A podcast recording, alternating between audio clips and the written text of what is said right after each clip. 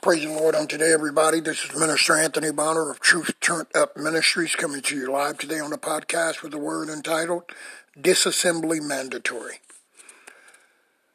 When we look at these two words, disassembly and mandatory, put together like this, we must examine the in depthness and the seriousness of what they imply. To dis- disassembly means disassembling something. It is to take something, or in this case, someone apart. Mandatory requires to the urgency of it. It's required. It's obligatory. You are obliged to do it. And when we come into this relationship with God through Jesus Christ into this kingdom that He's graciously invited us into, disassembly is mandatory.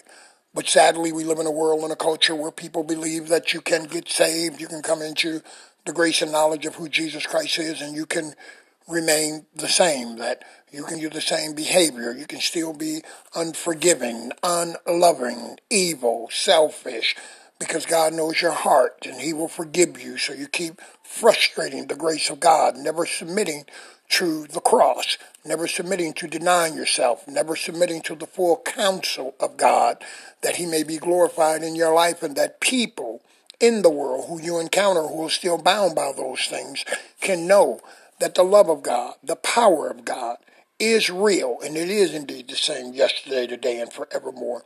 That when you come into this relationship, that the old things have passed away. Behold, all things have become new because you are in Christ Jesus. And if any man is in Christ Jesus, the Bible says, he is a new creature. And that is our goal when we come to him. It is not stuff, it is transformation. So in Romans 7 and 18, we see the Apostle Paul who exemplifies what it means to be disassembled and why disassembly is mandatory. Romans 7 and 18 says, For I know that in me, that is in my flesh, dwelleth no good thing. Do you get that? That is in every human being who has not been born again and who does not continue growing in their relationship and the grace and knowledge of who Jesus Christ is, that in you there dwelleth no good thing. For to will is present with me, but how to perform that which is good I find not. And this is the challenge of the carnal man, of the man or woman that's disconnected from the Lord and Savior Jesus Christ. For to will is present with you. We desire to be godly. We desire to do God's will. We desire to operate in the word we hear, the sermons we hear, the, the, the, deep things God has placed in our heart. But how to perform that which is good, I find not, Paul says.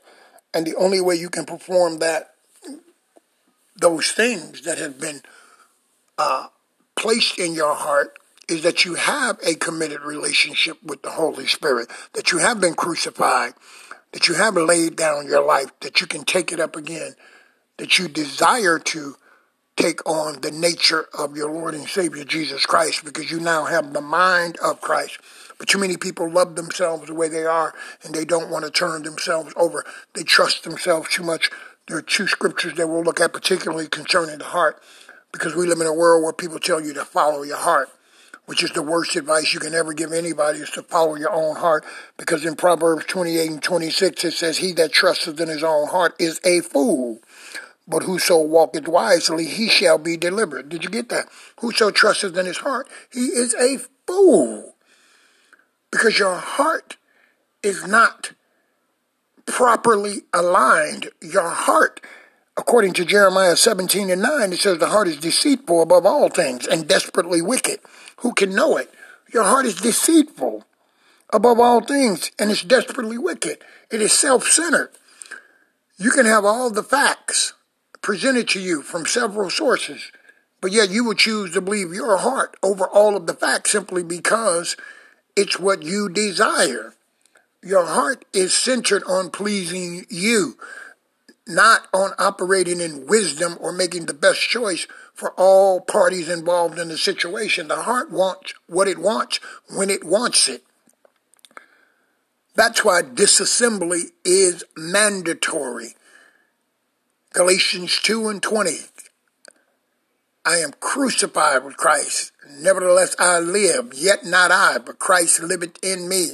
And the life which I now live in the flesh, I live by faith of the Son of God, who loved me, who gave himself for me. We must be crucified with Christ. We must have a completely new start, a new beginning from the ground up. The first shall be last, and the last shall be first. We cannot lean toward our own understanding. We cannot refuse the day of small beginnings when God tears down our kingdoms and rearranges our life and eliminates some relationships or some jobs or many other things that we hold near and dear. Our life is being disassembled. It is mandatory because God wants to invite you into this kingdom that Jesus Christ came and ushered in. Remember the first beatitude of all the beatitudes are blessed are the poor in spirit, for theirs is the kingdom of heaven. Disassembly mandatory. God wants to eliminate that pride. He wants that proud spirit, that proud nature to be demolished. Blessed are the meek, for they shall inherit the earth. God wants you meek, meaning flexible, meaning open, meaning teachable Hallelujah, meaning conformable to the divine things of the kingdom of God. Disassembly is mandatory. How long will you continue to hold on to the self, this, this no good self, this sinful self, which can access some things and have some progress and some promotion because you're made in the image and likeness of God? But yet you won't receive the fullness a purpose for being created in the image and likeness of God because you're operating in it from the wrong power source and from the wrong understanding. Disassembly is mandatory.